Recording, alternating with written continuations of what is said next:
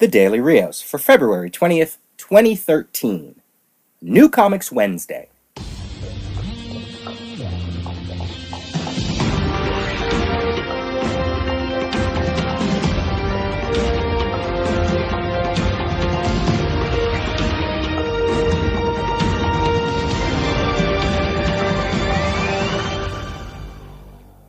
Final issues abound in today's New Comics Wednesday. That song you just heard is the intro theme to the Young Justice animated series, and today is the release of the final issue of Young Justice, the comic from DC, issue 25, written by Greg Weisman, who is a writer and producer, etc., on the animated series. So, with the closing of that title, I am no longer getting anything from the Johnny DC side of DC's comics because I haven't been picking up the Green Lantern animated series uh, comic, if that's even still going on, I don't know.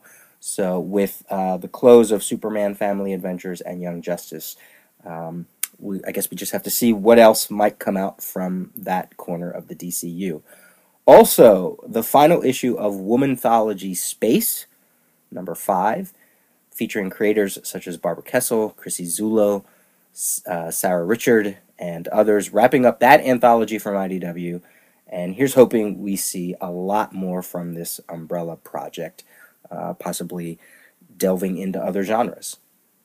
From Image, Happy number four closes Grant Morrison and Darick Robertson's miniseries about a little flying blue horse. And of course, with much pomp and circumstance for the tercentenary, yes, I did look that up, tercentenary, of Hellblazer, Hellblazer 300, the John Constantine title, and because of the DC reboot, the longest running title DC had on the shelves. Uh, that is finally coming to an end after over 25 years in publication, making way for the rebranded uh, Constantine series by co writers Jeff Lemire and Ray Fawkes, with artist Renato Guedes in stores in March. The Hellblazer finale is 48 pages, $4.99, with a cover by Simon Bisley. There have been comments that there's no way a, a DCU centered Constantine series can hold a candle to the long running Vertigo series, to which I say bullocks. See what I did there? Uh, especially considering that the character was created for and existed in the DCU for just under three years prior to Hellblazer number one even hitting the stands. Uh, and certainly while Hellblazer was running, John Constantine would guest star in Swamp Thing, which was, you know, still firmly planted in the DCU for a long time. So I guess all of the, all of that to mean that, you know, the core concept of the character had already been established well before Hellblazer hit the stands. And certainly in my mind, you know, and anything that developed in the Hellblazer run, and then eventually later branded under the Vertigo um, banner, was just that development. Development of a character that we already knew. So, yes, the character can exist in the DCU because he already has. And uh, I don't think that, that this switch. Um, is any real reason to sort of say no i'm not going to pick up the constantine book you know if you read it if you do read it and you don't like it fine but to say that it's not the real john constantine is i, I think ignoring his origins a little bit. Um, i imagine the numbers on, on, on the new constantine can't be any worse than they were for hellblazer especially considering issue 299 had a sales estimate of under 9500 issues sold to retailers. Yikes. Certainly there's potential for more eyes to be on this new book, such as my own, because I've read maybe 20 issues of Hellblazer, uh, scattered issues at that, out of 300, which that's crazy, right? And if people read Constantine and like what they read of the character, then you know what? It's a short step to the new edition trade paperbacks that DC has been putting out. And boom, suddenly they're fans of the character, and maybe it'll help to give the new book support. And who knows where the new book could go down the road.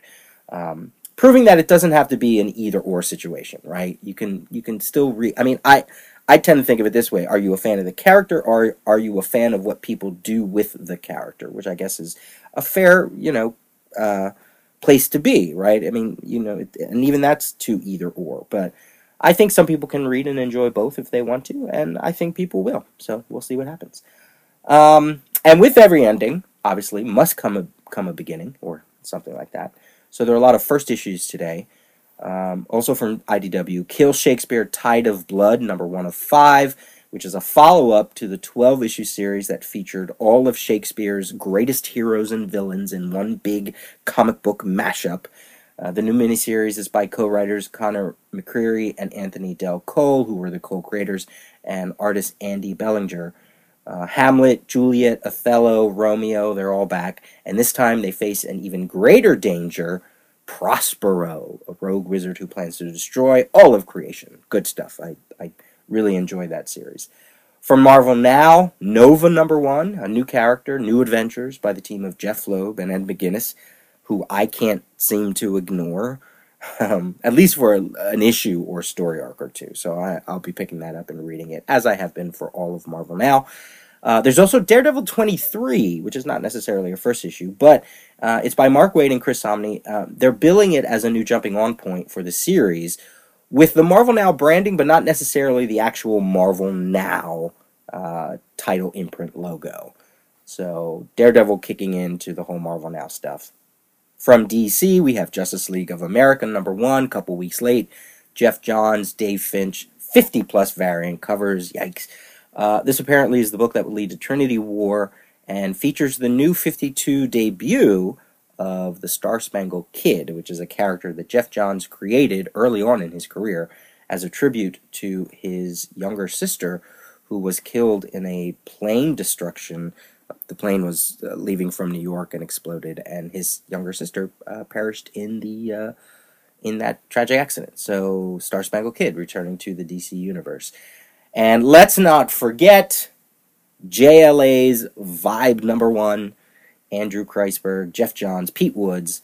If Geoff Johns can do with Vibe what he did for Booster Gold post 52, this book should rock because it was sort of the same thing. It was like a Geoff Johns co written thing with this very strong idea of what the character was in this post event DC universe, and that's kind of what he's doing here with Vibe making him um, the protector of the gateway f- into the multiverse of the DC universe. So I, you know, something like that. So we shall see. But it's vibe. I mean, come on, a Latino comic book lead, you don't get that much, and I'm sorry, that's just not enough for me to make fun of it. Right? That for me, that's the reason to uh, cheer. Uh, you know, score one for diversity. So I'm looking forward to that series. Um, rounding out the list of recommendations for today from Dark Horse. We have the next issues of Black Beetle, issue number two. The Super Noir comic book continues with that issue. Dark Horse presents 21, featuring a story by Neil Gaiman and Paul Chadwick, and Matt Kindt's Mind Management number eight. From Image, another issue of Saga with issue 10. We have more from Marvel now Avengers number 6, Captain America 4, Deadpool 5, Indestructible Hulk 4, Morbius Living Vampire 2, Savage Wolverine 2, Superior Spider Man 4, and Thor God of Thunder 5. Whew. Um, the following titles were supposed to ship this week Thunderbolts 5, Uncanny X Force 2, and Uncanny X Men 2, but they obviously are going to be delayed. Interesting that Uncanny X Men 2 was supposed to ship this week when number 1 just shipped last week. So apparently something going on there. And because I couldn't really find a standout on the other publishers list in terms of independents or collections, uh, we're going to end with a few more from DC. We have Green Lantern 17, Green Lantern Corps 17, and Green Lantern New Guardian 17, featuring the story of the Wrath of the First Lantern, which will wrap up Geoff Johns' run on the Green Lantern book, plus all the other writers too, because uh, as we just heard today, um, new writers are jumping on the books, which we already knew. Uh, Robert Venditti taking over Green Lantern, I think, and Joshua Hale Fialkov taking over uh, Green Lantern Corps and Red Lanterns. I'm doing this all without notes, so I could be wrong. And then somebody taking over for New Guardians. And then there's going to be a new book, a Larfleeze centered book with uh, Keith Giffen, which is awesome. That's kind of weird. Um, I don't know how these writers are going to do on this franchise. I don't think they'll give it the oomph that Geoff Johns and company did leading up to now. But we'll see. We'll see what happens. And, you know, who knows? In a couple months, we'll probably be playing the creator musical chairs like we've been doing on on some DC books. Speaking of Keith Giffen, uh, Legion of Superheroes 17 features his reunion with Paul Levitz. He's taking over the art for just a few issues before he leaves that book. We have the Teen Titans Omnibus by Geoff Johns, a new expanded edition, 150 bucks, featuring a shit ton of Titans comics. We have Teen Titans 1 half through 26, then we have 29 through 46, and then issue 50.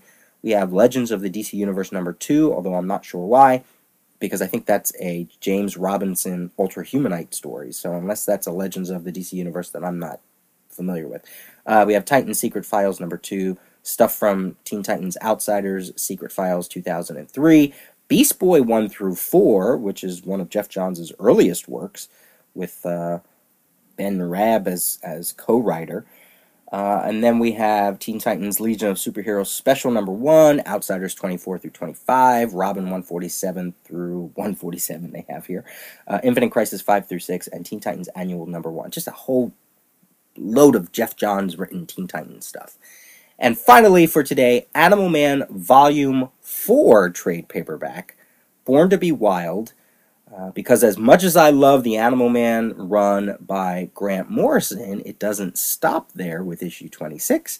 It does continue, and that's what this volume is now taking over issues 27 through 37 by Peter Milligan, Tom Veitch, art by Chas Truog, uh, Mark Farmer, Steve Dillon.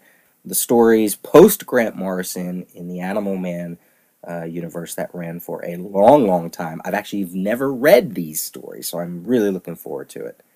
It's got a Brian Bolland cover with a DC logo right there on the corner rather than a Vertigo logo because technically it still was DC at that point, and I'm sure that's going to piss off some of those Hellblazer crybabies.